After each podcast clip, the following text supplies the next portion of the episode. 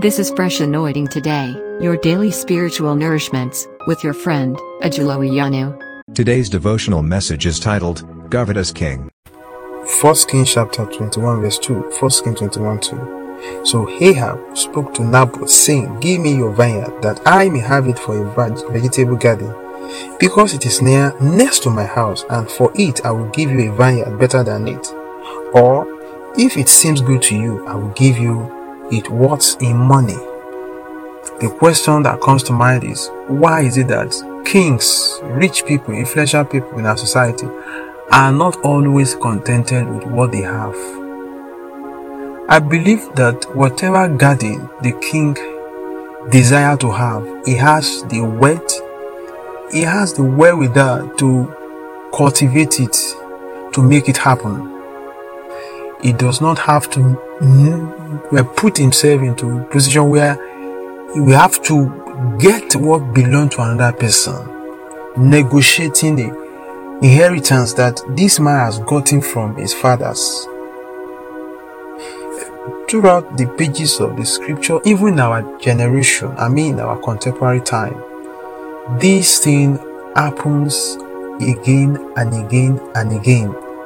Even King David was not left out. The, the one that he saw outside, another man's wife, seems to be better than the women he had in, in, his, uh, in his house. How many times do we feel that kind of wrong desire, wrong urge to possess another man's property? It is not right.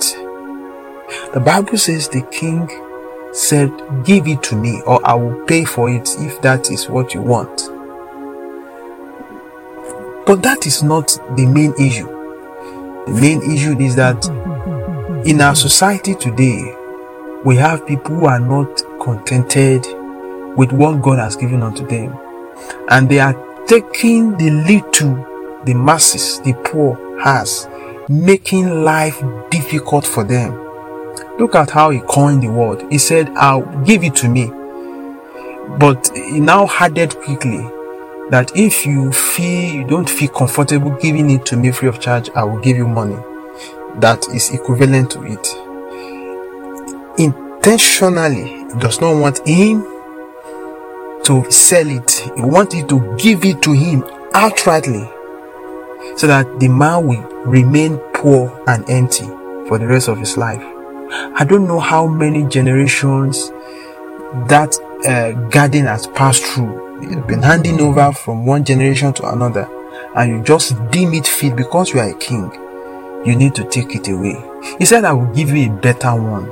You have a better garden, and you you are not satisfied with it. If truly he has a better garden, you have a better garden, I think you should be contented with it. I pray God will deliver us.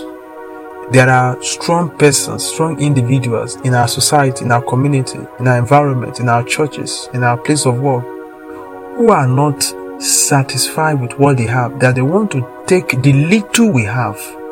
I pray the God of heaven will judge them. I pray God of heaven will intervene in our matters in the mighty name of Jesus.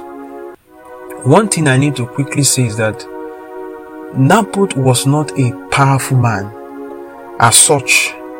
If he was a powerful, I mean, an influential person, a person who knows or who has connection, I believe it will be a little bit difficult for him to, to be wasted like that because the king eventually killed him.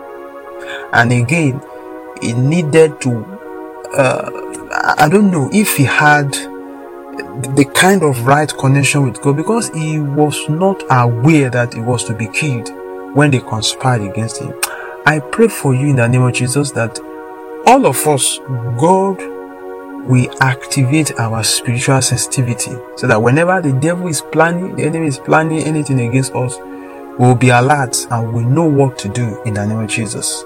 The God that fight for Daniel and Joseph will fight for us in Jesus' name. God bless you today in Jesus' name. This devotional podcast you have just listened to was brought to you by Ajulo Iyanu from Fresh Anointing Today.